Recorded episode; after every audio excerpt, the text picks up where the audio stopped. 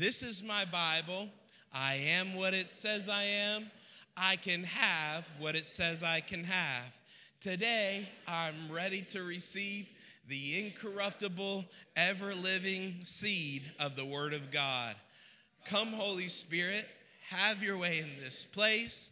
Come, Holy Spirit, have your way in my life. I'll never be the same again. Never, never, never. In Jesus' name, amen. Now, your best shout ever.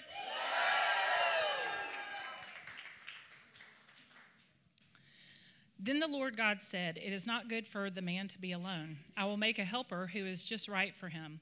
So the Lord God formed from the ground all the wild animals and all the birds of the sky. He brought them to the man to see what he would call them, and the man chose a name for each one. He gave names to all the livestock, all the birds of the sky, and all the wild animals, but still there was no helper just right for him. So the Lord God caused the man to fall into a deep sleep. While the man slept, the Lord God took one of the man's ribs and closed up the opening. Then the Lord God made a woman from the rib, and he brought her to the man. At last, the man exclaimed, This one is bone from my bone and flesh from my flesh. She will be called woman because she was taken from man. This explains why a man leaves his father and mother and is joined to his wife. And the two are united into one. Now the man and his wife were both naked but felt no shame. Amen. Thank you, Missy. Come on, give the Lord a hand. You may be seated. Thank you for being here today. Before we start, just a, a quick uh, hello from my wife. She's not here today. We are in full throttle cheerleading mode, and Stella is part of a competition cheer team, and so they have a big comp today. So she told me to send her love to you, and that's where she's at. So she's doing the mama thing with Stella, but thank you for being here today. Let's jump right in. Here's what we've been talking about. This is week four Who am I? And here's the thought What does it mean for my humanity to be in Christ? And the thought has been all along uh, hey, all you need to be is just know who you are in Christ. And then what does that mean? And we've been trying to really pull out what does it mean when we use the phrase, you should know who you are in Christ. What has Christ done for you? Does it mean I pray more, I read more, I go to church more, I give more money?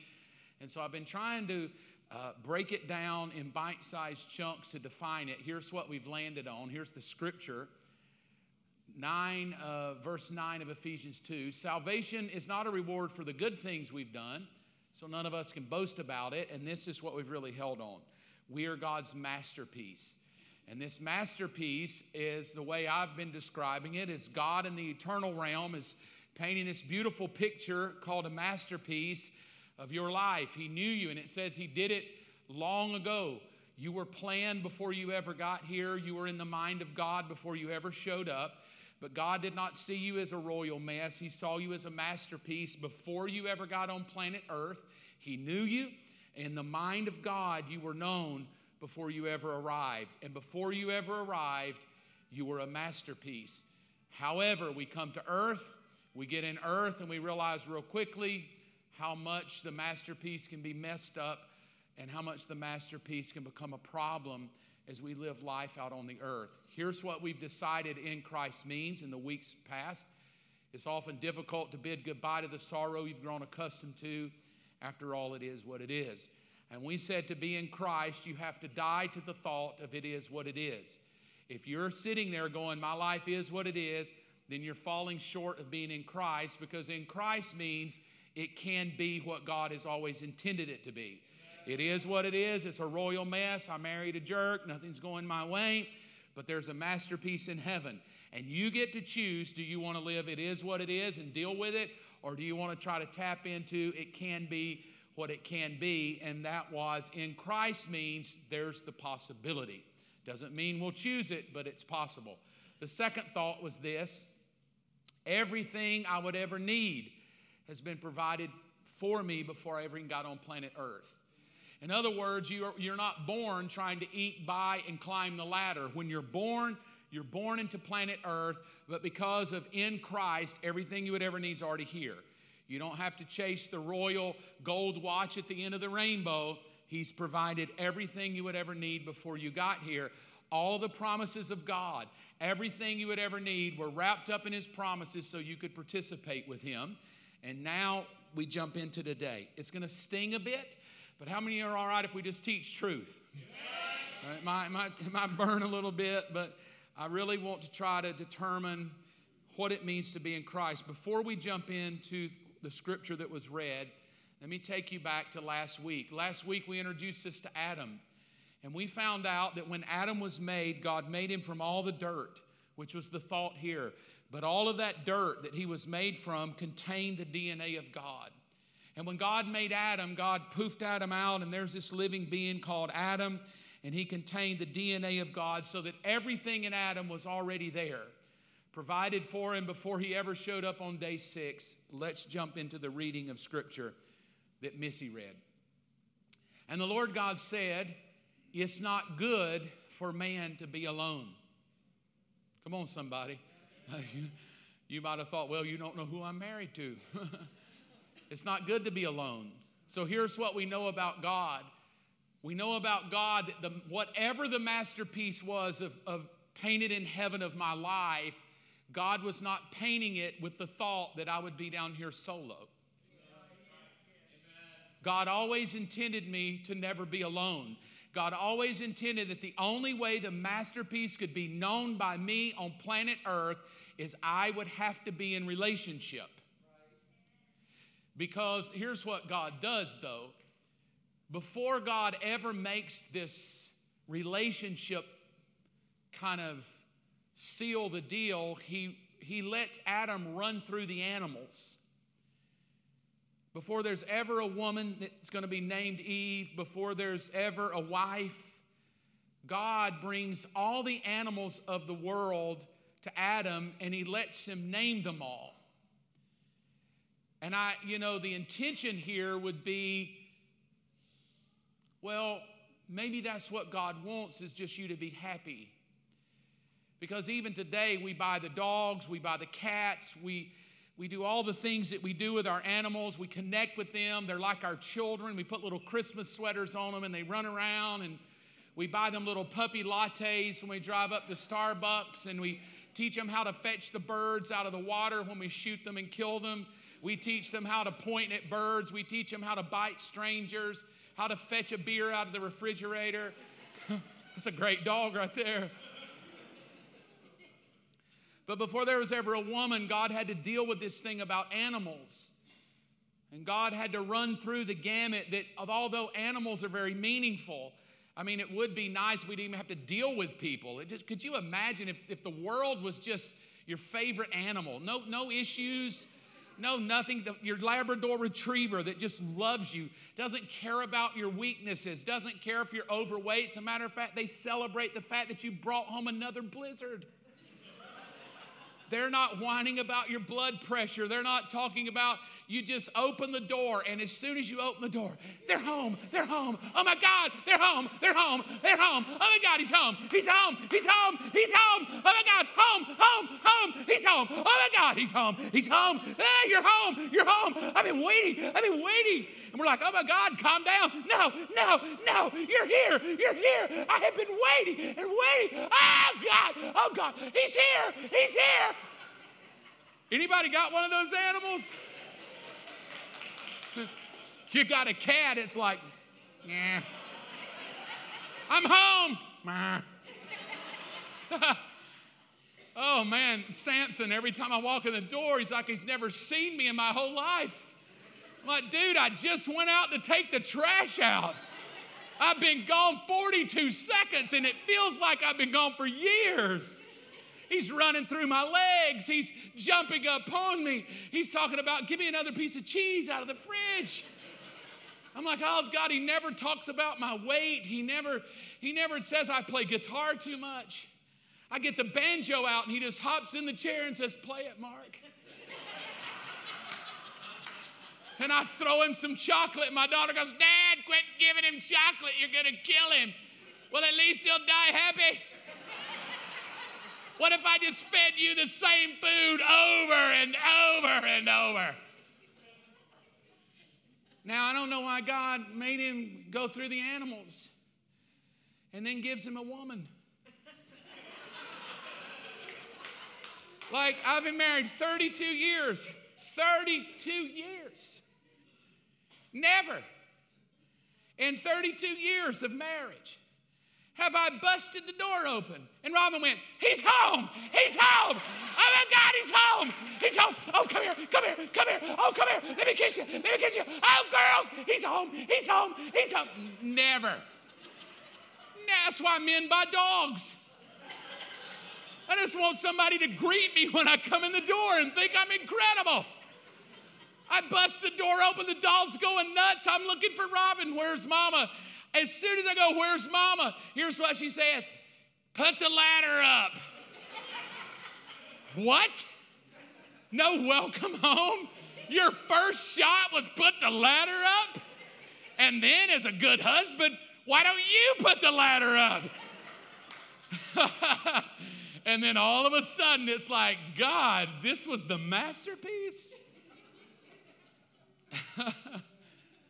Don't know why God didn't stop at animals, but He didn't.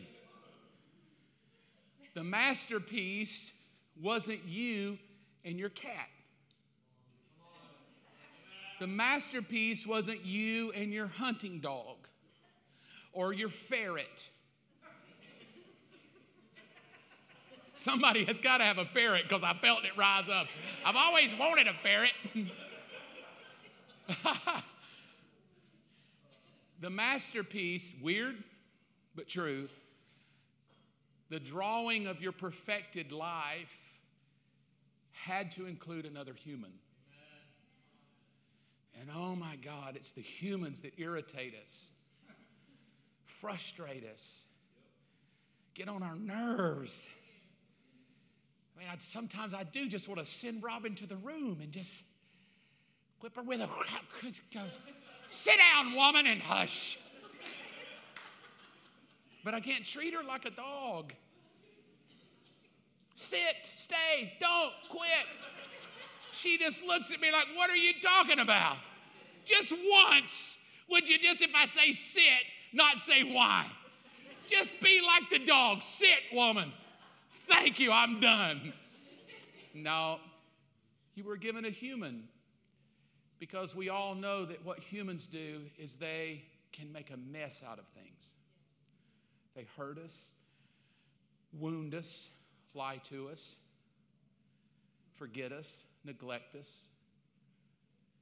And God saw that as the masterpiece.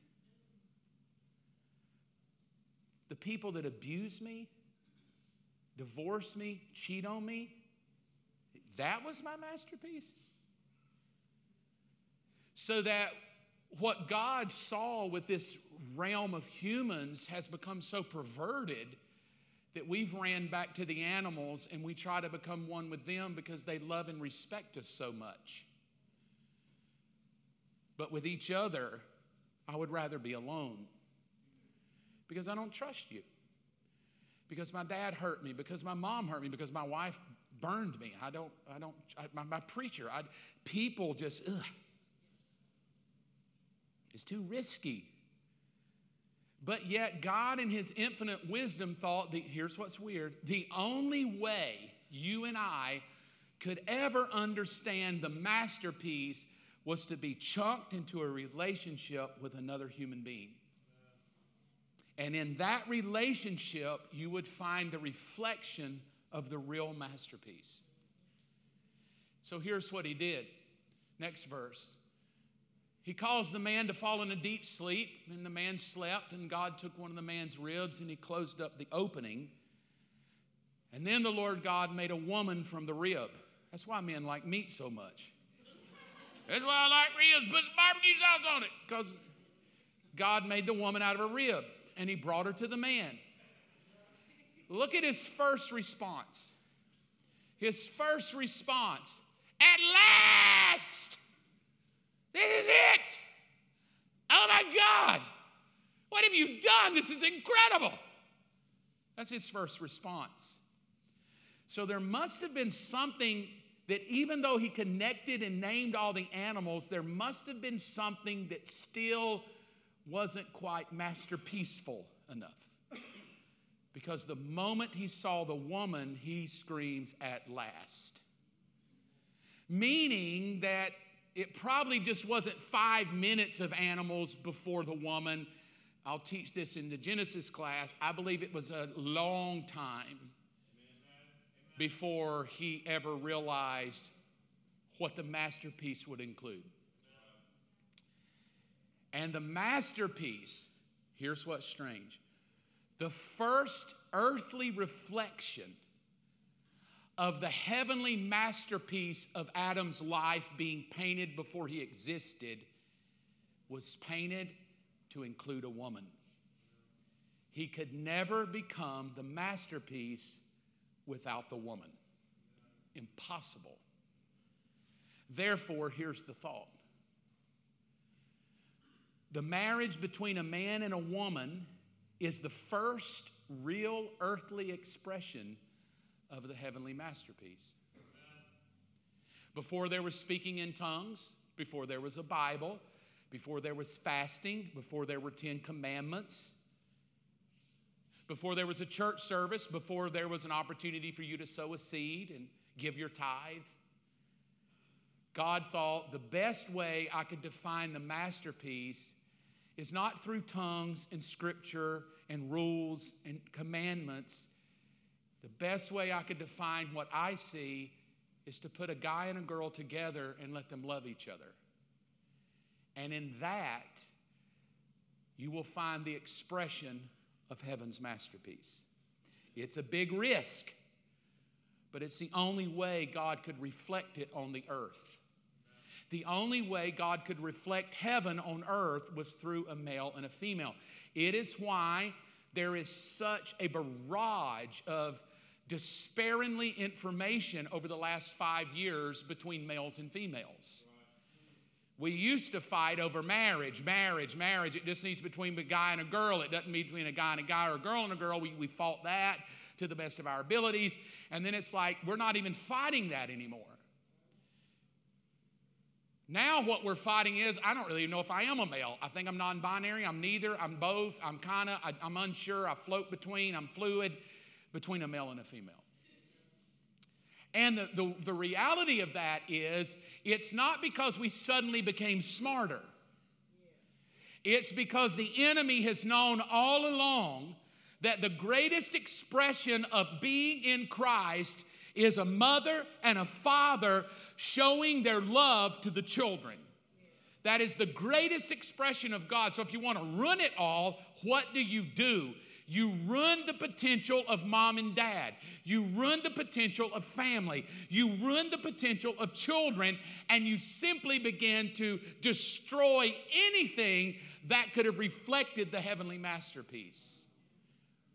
And church is not our problem. It's the family that has become the catastrophic problem. Missing fathers, missing mothers, abandoned children, abuse. Because ergo the family, ergo's the church.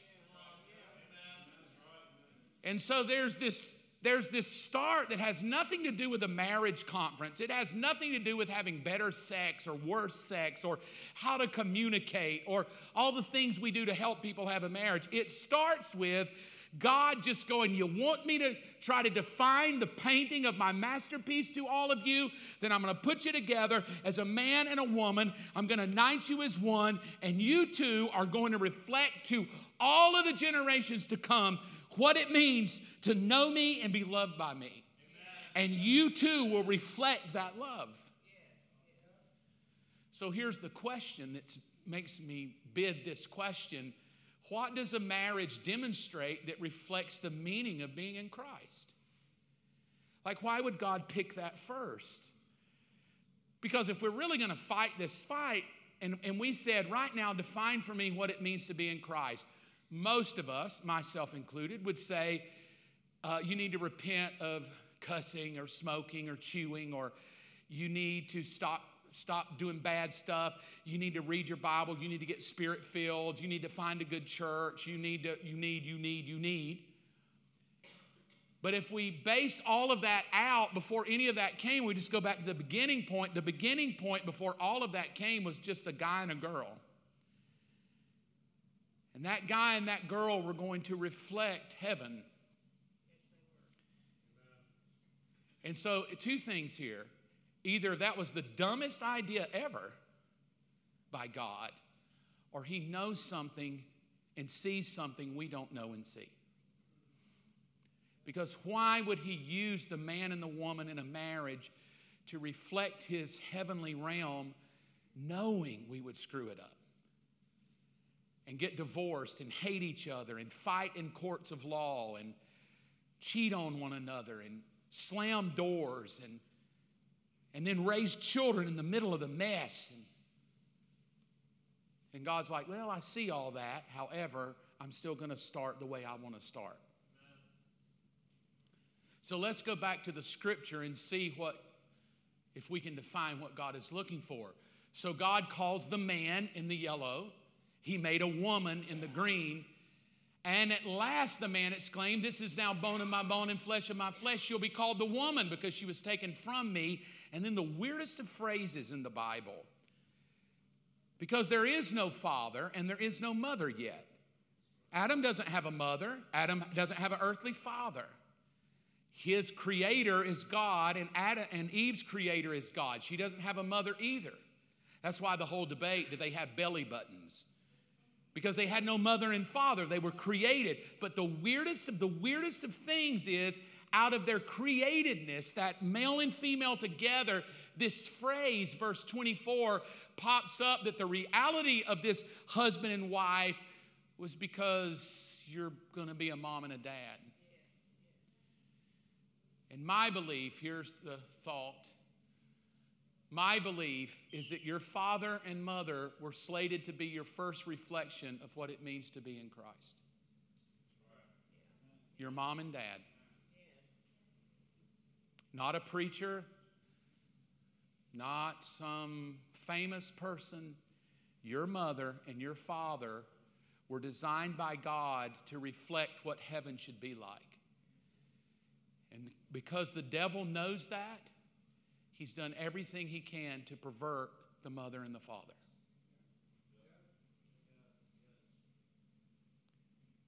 And 32 years of pastoring, one thing I've noticed in my experience is how much we're influenced by our parents.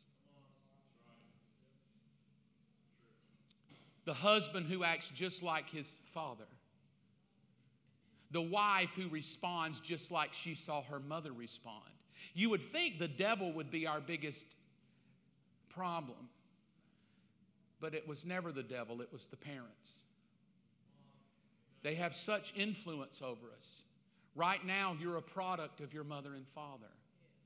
Unless God has really changed your life, you probably respond to your spouse the way you were brought up to see that.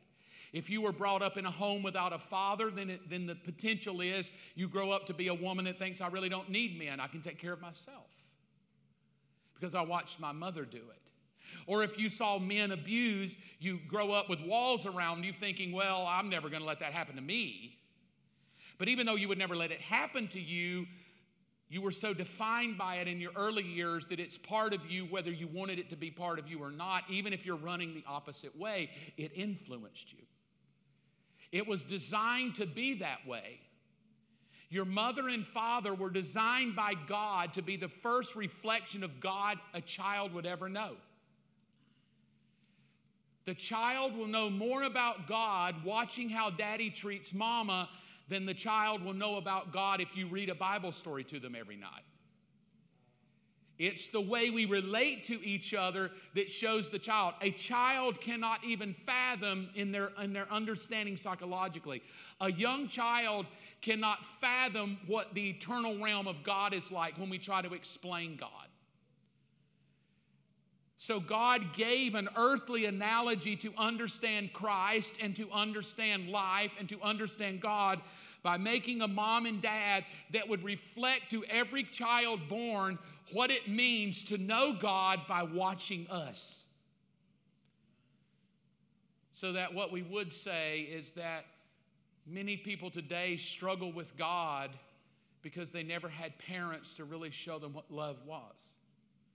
So when you say to the young boy, hey, you know God is a father, and he's like, dude, I can't even, I don't even know what you mean. I, I, I don't, I didn't even have a dad like that. My dad was an alcoholic. My dad was abusive. And just even connecting it is, is hard. Now, don't you know that God loves you, extravagantly cares about you? Yeah, dude, I don't know about that because the home I grew up in was hell. How could God let me be born in that home to that kind of hell and now you tell me He loves me? You tell me that God cares about me, but my father molested me. He put me in that, and you tell me that was my masterpiece? And my answer is yes. That mother and father was to be your masterpiece. And because somewhere down the line they rejected God or never heard about God, or their life just became so influenced by the world, but God, and I'll teach you this next week, but God would just rather say, I ah, forget the relationship. There's two bad parents. I'm not even going to let them be born. So he erases your life and you never exist. So God just backs off and says, I'm not going to let anybody be born because you humans have really messed this thing up for me. He has to stay with his same plan he had from the beginning, even though by the time we leave Adam and Eve, we're down here 6,000 years later with Mark and Robin. And he's like, dude, I can't let those kids be born. Mark is such a mess, I can't even let a kid be born to him. Or does God see Olivia, Sophia, Victoria, Kate, and Stella and say, I'm going to put them in the middle of this messed up fella named Mark? Because I love them so much. Well, if you love them so much, why let them be born into that? Because God knows his own faithfulness. But mom and dad, right now, whether you know it or not, whether your children are young or not, they're grown or not, or you're divorced or not, the truth of the Bible is the mother and the father were to be the first earthly display of the heavenly realm of God. And the enemy has been working overtime to destroy it. We don't even need fathers. We, we don't even need any of that. We, I don't even need male and female anymore, and we're under an attack. Here's the question She's now bone of my bone and flesh of my flesh because she was taken from the man. This is why, and this was the phrase, a man leaves his father and mother, and now it becomes clear why mom and dad would be such a reflection of Christ because two are going to become one. We say it at every wedding, and now the two have become one. But it's this two united as one that will give the inference of what it means to be in Christ. You see, I now kind of know why God didn't let animals be the reflection because they can easily become one with you. Just have a little sandwich cookie in your pocket and watch how quickly that dog will obey. Literally, my German Shepherd is brilliant, not mine, my child's German Shepherd that I've adopted is brilliant supernaturally brilliant. He can open the refrigerator himself. He's brilliant. But I'll say, sit, and he looks at me like, yeah, bro, no. no, you're gonna sit. Yeah, dude, no, not unless you're gonna feed me. And so I go to the refrigerator, and as soon as I reach in the refrigerator and he notices there's something, I don't even have to say sit now, he just goes. because Becoming one with my animal is easy if I'm giving him a hot dog. Becoming one with Robin doesn't work well. But I got a hot dog. Yeah, I don't like that. Okay, salad. No, I've changed my mind. Pizza. No, I'm not done. Like, like it's 30 years of trying to figure out how to be one with this creature. What do you want? What do you want today? Okay, wait, I gave it to you today. You've changed. What do you mean you changed? You cannot change. I thought you told me what you needed over here. Well, that was yesterday. Well, you can't change on me. And it becomes this duality of 32 years of trying to become one. Now, my parents have been married 62 years. Look how one dad is with her. Sit, Gene. Yes, ma'am. Stand, Gene. Yes, ma'am. Turn here, Gene. Whatever you want, honey. She's trained him well. The two are united into one. And God thought, as comical as it is, this would be the best way for a child to know Him. Is mom and dad becoming one together? Here, here comes the battle. The love relationship between your mother and father was the purest reflection of what it means to be in Christ. There's no more pure way than you getting to watch mom and dad love each other. If you're already old and grown and they did their best, we move forward next week into what happens next. But for those of you right now that are moms and dads or thinking about being a mom and dad, your life of how you love each other will show your kids the reality of Jesus Christ. It was meant to be that way. Here's the scripture. We go 4,000 years ahead of Adam to the New Testament written by Paul in Ephesians 5, but he takes us all the way back to Adam in this scripture. As the scriptures say, a man leaves his father and mother and is joined to his wife, and the two, he picks it up, are united as one. And then any man that's married to a woman will love this next word. This is a mystery, trying to figure her out. But it's an illustration, and now Paul connects the mom and the dad, the husband and a wife, to Christ. It was intended all along that mom, dad, husband, and wife would be a reflection of Jesus Christ. And he says, just like the Christ and the church are one, so again, I say, here's where it's going to sting. So I want to be as kind as I can to all of us, myself included. I say to each man, you need to love your wife as you love yourself. And the wife must respect her husband. In all my years of pastoral care and counseling, I will tell you the blue and the pink phrase at the end has been the greatest challenge of all challenges of every marriage problem that ever existed. Is the woman feeling like she's never first place and the husband feeling like he's not respected. I can almost boil it all down to those two things. She feels like she's third, fourth, fifth, sixth on the ladder, and he feels like she just never respects me, man. And it's this duality of respect and love going back and forth. So that here is the thought of where, where we're going to close it out. Love and respect, as reflected between a mom and dad, is what it means to be in Christ. The love and the respect you offer each other. Let's look at the love, fellas. So, ladies, take a deep breath. I'm about to get on to your husbands a minute. Yes. You're welcome. Remember, women, you reap what you sow.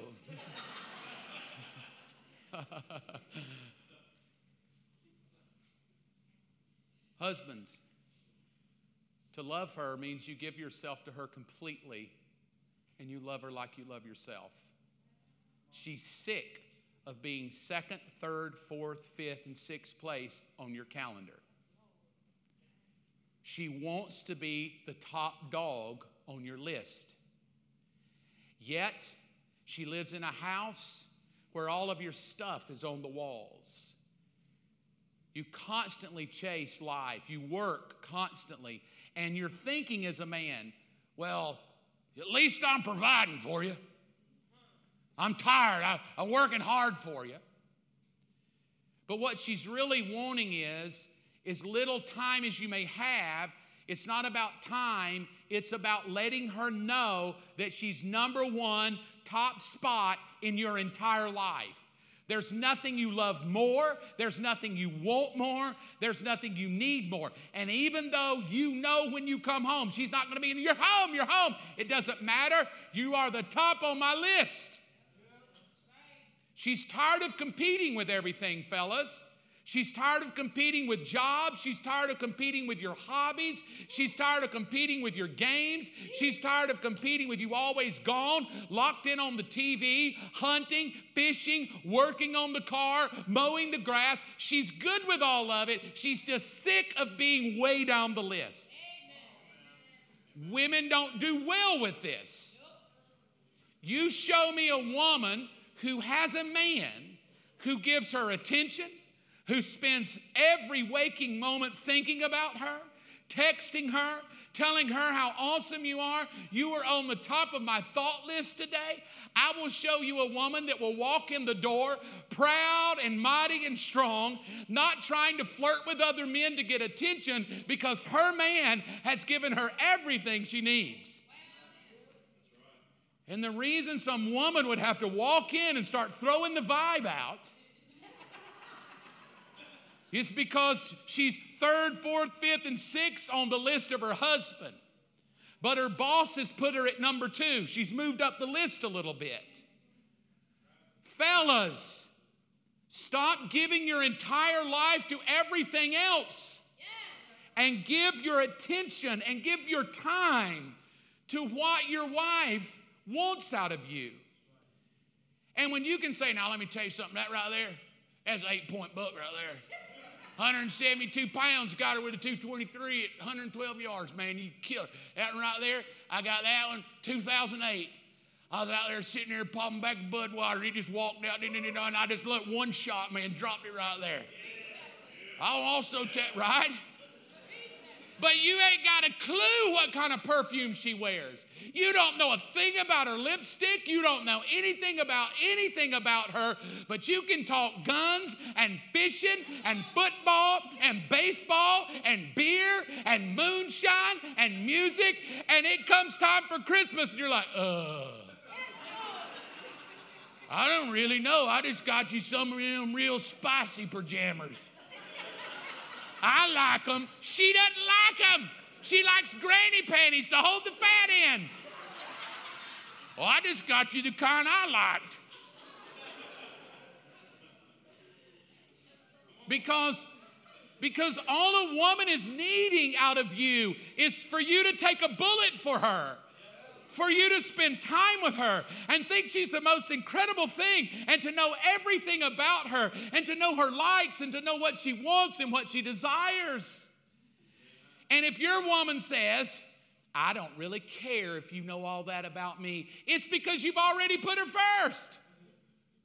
Because that's what she wants to be, is first place in your life. And this is from my experience. I could be wrong, but it's experiential. When a man gives his wife everything, lays down his life for her, lays down his time for her, that woman won't care what that fella does. She will stop nagging about you going hunting.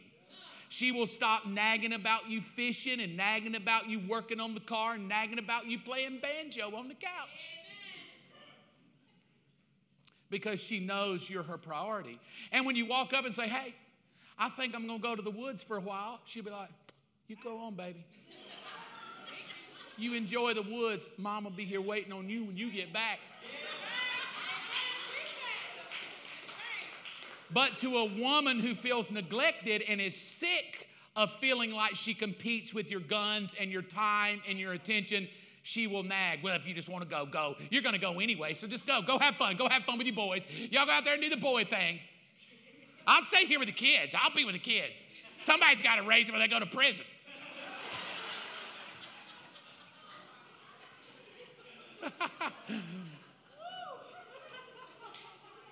oh, come on, fellas.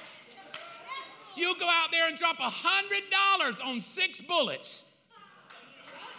I, I got a good deal on this, $100.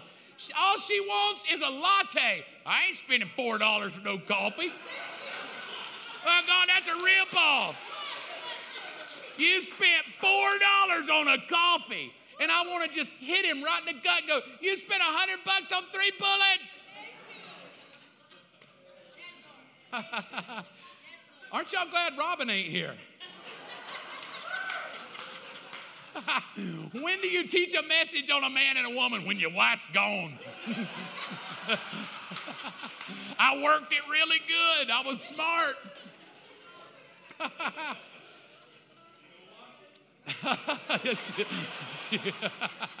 she will watch it. so, 32 years of marriage, my children will know God watching how I treat their mother. So I say to Robin, I said, honey, I take my sweet bride every week. We drive into Atlanta, and every week I take her on a date, and we just sit there and stare at each other. And I just pretend that I'm staring and that I care about the candle and I care about, you know, my brain's out there going, I really just want to go home watch football. But I've tuned in, I'm, I'm with her. I listen, I try to listen. I hope she doesn't say, What did I just say? Because I'll be like, Uh, uh. We're men, right? I mean, I'm all zoned in, man. Like, you look good, you know. I'll order for her, I'll get her drink for her, meal for her. And uh, so I said to her, I said, Look, I said, uh, it's, it's been a, a, a, rough month. I've been teaching the book of Genesis. Man, my mind's just shot. Uh, we just married off one of our girls. My, my money's shot. Um, I said, Would you mind if I just went up to Gatlinburg for a week and, and I just was there and I could just sit and just listen to bluegrass music and, and just enjoy life? I said, I might even go by the moonshine tasting place. I don't know. She goes, you, you just go have a fun time, whatever you want to do. You, you enjoy it. I said, Oh, thank you, honey. So I go. Why? I didn't get any kickback. I got no, you're always go. Ah, you bluegrass. It just, you go have fun. So I did. I went and had fun, and I came home a day early because that's what good men do. Amen. A day early. Surely I've been gone four days. Surely when the door opens, he's home, he's home. No, I come home a day early. Here's what I hear. Literally, I said it a minute ago, just want you to know it's true. I bust the door open. Here's what I hear. You didn't put the ladder up before you left. My God, woman. So I do what every loving husband does I counterattack. Well, you've been here all week. You could have put it up. No, that doesn't go well. No, no, no, no, no. I, my battleship sank right then in that moment because I said out of my mouth 32 years of marriage dumbed down into six seconds of stupidity. You were here all week. You could have put it up if it bothered you. Fellas, Never. Never. When you come home and you're looking for nice, cute jammies because you've been gone, and she says you didn't put up the ladder, you just go, You're right. So I sucked up the died of myself, loved my wife as I would love myself, and she went off to get a cup of coffee and left me there with the ladder. And I'm staring, this is absolute truth. Y'all, I don't even know why you'd come let me be your shepherd.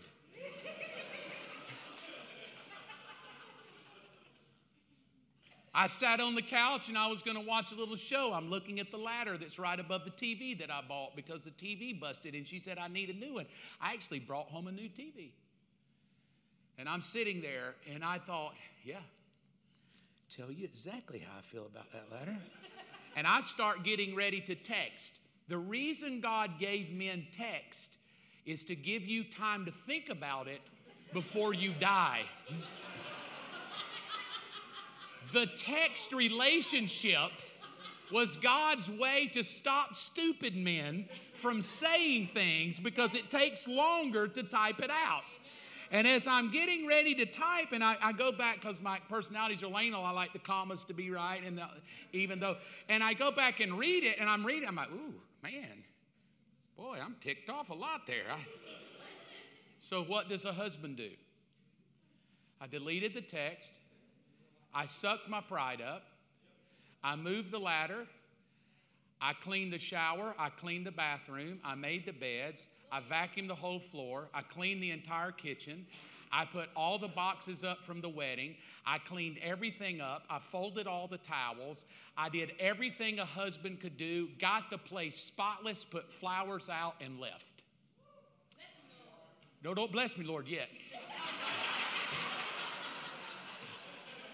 You got way ahead of the game. Because to love myself completely, if I'm not careful, I'm doing it to win the argument rather than truly out of love. I'm doing it hoping I get lucky rather than just because I love her. So then I do it thinking, oh, tonight, and then when ha ha ha doesn't happen, I become bitter. Because it wasn't motivated out of love, it was still motivated, though I did it, out of selfish behavior. So, fellas, to give yourself totally is to love her with expecting nothing in return. Just because she's worthy to be loved. And she's top on your list, not because she's begging you to be, it's because you put her there. And nobody else will ever take your place. Ladies, let's talk to you a minute. All the men are like, yes! Finally, somebody's going to tell her exactly what I've been trying to say for all these years. Whew. Respect. Ladies, I'm as honest as I can. 32 years of counseling, 95% of the men who ultimately come to the couch come to the couch not wanting more sex, though they would take it. They just want respect, and they don't get it. And because they don't get it, they run after everything else. Because there's something built in a man that needs the accolades. We need to achieve. We need to fight. We need to feel like we're everything you need us to be. And even if I don't have muscles, tell me I do. it's why we'll have push up contests. It's why we talk about how much we can bench press. It's why we put 42 deer head on the wall. Listen, ladies, how dumb we are. We put dead animals on your wall to feel better about ourselves. It's why we drive our cars. It's why we spend the money. It's why we are constantly needing affirmation and attention. We love you to think we're incredible. But we don't want to have to make you say it. We want you to tell us we're handsome. We want you to say how much you love us. We, there's something internally that encourages it. But if I've been born in a family that didn't get it, it's really weird because it all goes back to my mom and dad of how I begin to respond and how we do begin to love each other. But let's get rid of all them and let's just go to what respect is. The wife is to deeply admire the husband for his value, his qualities, his abilities, and his achievements. That, that was the job of the wife. It's just to give him high value and, and over his achievements, his accomplishments. He wants you to want that, to like that eight point deer. You could probably care less. He wants you to look at the picture that I almost killed it. I almost killed it. That's why he shows all of his buddies. Dude, look at what I almost got. There's something internally in men that love to have the abs and the kind of the muscles that sort of the flex the that comes from the bride. And when we get it from our bride we're not running after everything else. But the bride typically won't give it because fella if you want that kind of admiration put her on the top of your ladder. The reason most women don't respect the husband is, quote, he doesn't deserve it. He didn't earn it. He put me down the rung. It's hard for me to respect that. He doesn't even respect himself. So then it becomes this really quandary of who, who, who moves what? Do I die first? Do I love her first? Well, I could love her better if she respected me more. Well, I could respect him more if he loved me more. And now the battle just ensues to the point we either just are never intimate or we just split or we just live as two individuals in the same home with it is what it is. Respect, deep admiration. There's something really weird when I walk out the door with a little pudgy body, with like age spots all over my nine head. It's not a forehead, it's a nine head. It's that big. Other people got foreheads. Mine's like a nine. It's just with a yarmulke right there. Just, I'm not even Jewish, and I got a yarmulke. I don't. Uh, it's just built-in yarmulke. Like, come on. But there's something that feels good to walk out the door and to hear my bride go, "You look handsome today." My entire day, I just feel better. I feel like I could maybe lift a little more. Just off of one thing. And show you how powerful it is, ladies. Last Sunday, I get up.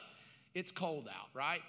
I wear all black because black is slimming and I don't take up the entire TV when you watch me. So I put on this nice flannel shirt. I thought I looked rather dapper, like I'm gonna preach in flannel.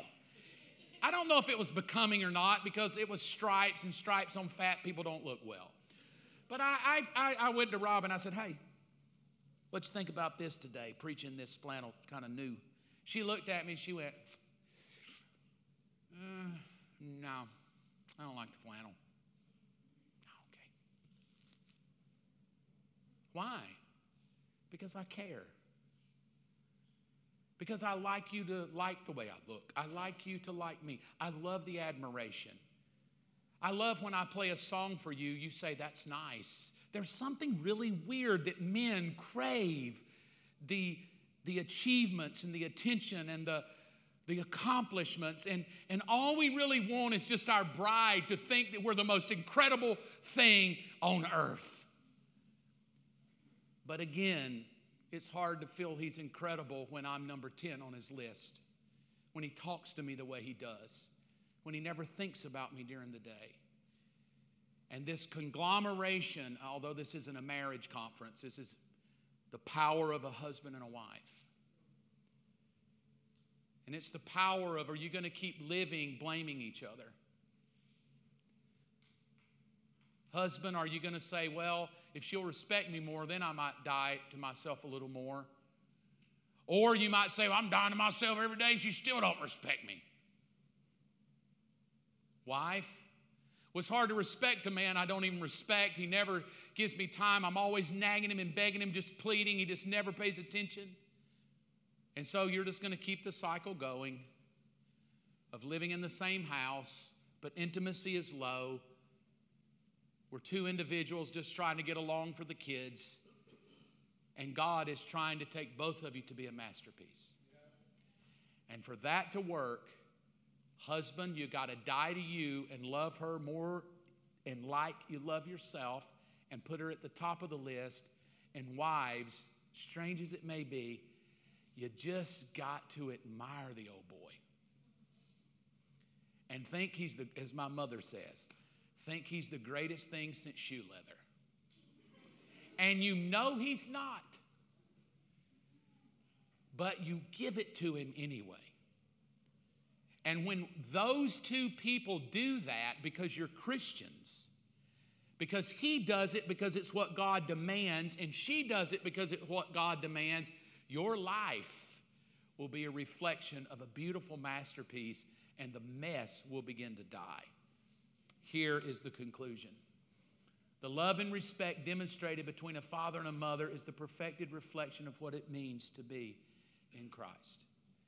I'll talk next week to single people, divorced people, but for today, husband and wife, if you're in this room married right now, your life and the way you treat each other, whether your children are grown or young, or you've not even had any, your relationship to each other will reflect the masterpiece of heaven and the, the profoundness of his divinity will be seen in how you love and respect each other.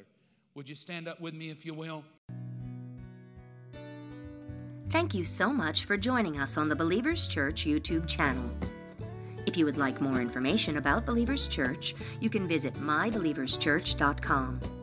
If there is anything that you need prayer for, please email us at amen at mybelieverschurch.com. Be sure to check back next week for a brand new message.